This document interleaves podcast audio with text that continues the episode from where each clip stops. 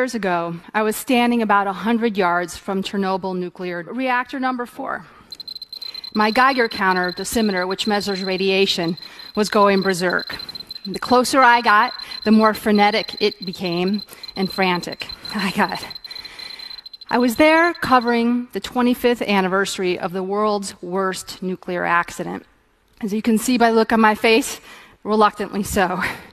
But with good reason, because the nuclear fire that burned for 11 days back in 1986 released 400 times as much radiation as the bomb dropped on Hiroshima. And the sarcophagus, which is the, the covering over reactor number four, which was hastily built 27 years ago, now sits cracked and rusted and leaking radiation. So I was filming. I just wanted to get the job done and get out of there fast. And then I looked into the distance and I saw some smoke you know, coming from a farmhouse, and I'm thinking, who could be living here?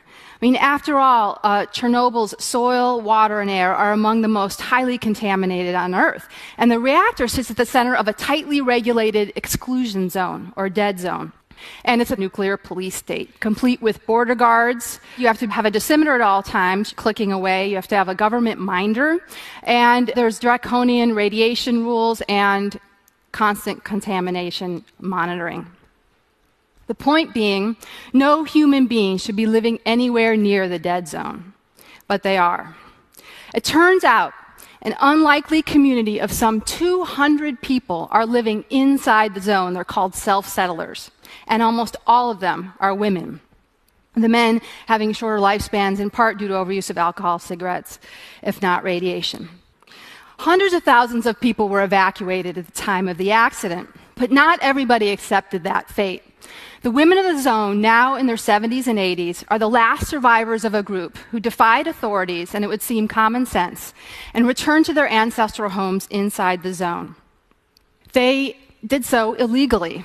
As one woman put it to a soldier who was trying to evacuate her for a second time shoot me and dig the grave, otherwise, I'm going home.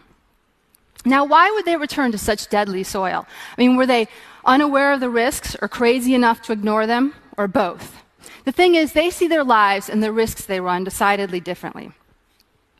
Now, around Chernobyl, there are scattered ghost villages, eerily silent, strangely charming, bucolic, totally contaminated.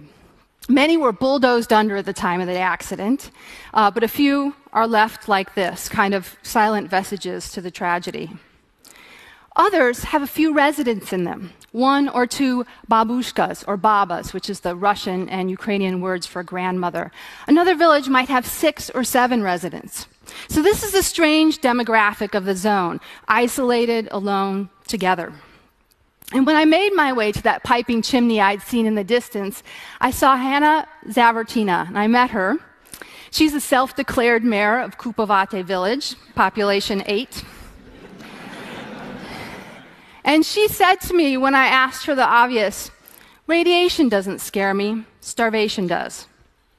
And you have to remember, these women have survived the worst atrocities of the 20th century.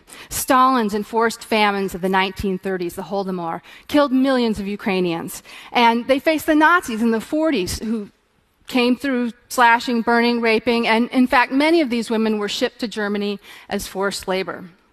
So, when a couple decades into Soviet rule, Chernobyl happened, they were unwilling to flee in the face of an enemy that was invisible. So, they return to their villages and are told they're going to get sick and die soon. But five happy years, their logic goes, is better than 10 you know, stuck in a high rise in the outskirts of Kiev, separated from the graves of their mothers and fathers and babies. The whisper of stork wings on a spring afternoon.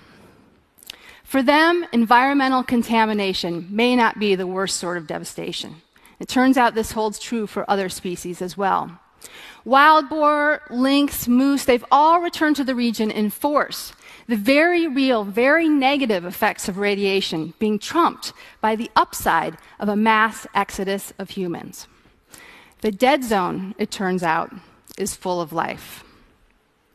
And there is a, there is a kind of heroic resilience, a kind of plain spoken pragmatism to those who start their day at 5 a.m. pulling water from a well and ended at midnight, you know, poised to beat a bucket with a stick and scare off wild boar that might mess with their potatoes. Their only company, a bit of homemade moonshine, vodka.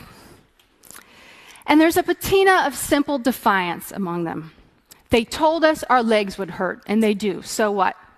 I mean, what about their health? I mean, the benefits of, of hardy physical living, but an environment made toxic by a complicated, little understood enemy, radiation? It's incredibly difficult to parse. Uh, health studies from the region are conflicting and fraught. Uh, the World Health Organization puts the number of Chernobyl related deaths at 4,000 eventually. The Greenpeace and, and other organizations put that number in the tens of thousands.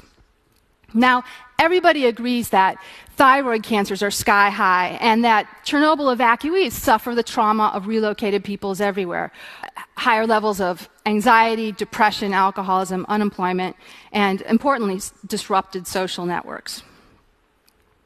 Now, like many of you, I have moved maybe 20, 25 times in my life. Home is a transient concept. I have a deeper connection to my laptop than any bit of soil. So it's hard for us to understand, but home is the entire cosmos of the rural babushka. And connection to the land is palpable. And perhaps because these Ukrainian women were schooled under the Soviets and versed in the Russian poets, you know, aphorisms about these ideas slip from their mouths all the time. If you leave, you die. Those who left are worse off now. They are dying of sadness. Motherland is motherland. I will never leave. What sounds like faith, soft faith, may actually be fact. Because the surprising truth, I mean, there are no studies, but the truth seems to be that these women who return to their homes and have lived on some of the most radioactive land on earth for the last 27 years have actually outlived their counterparts who accepted relocation. By some estimates, up to 10 years. How could this be? Here's a theory could it be that those ties to ancestral soil, uh, the soft variables reflected in their aphorisms, actually affect longevity? The power of motherland, so fundamental to that part of the world, seems palliative. Home and community are forces that rival even radiation.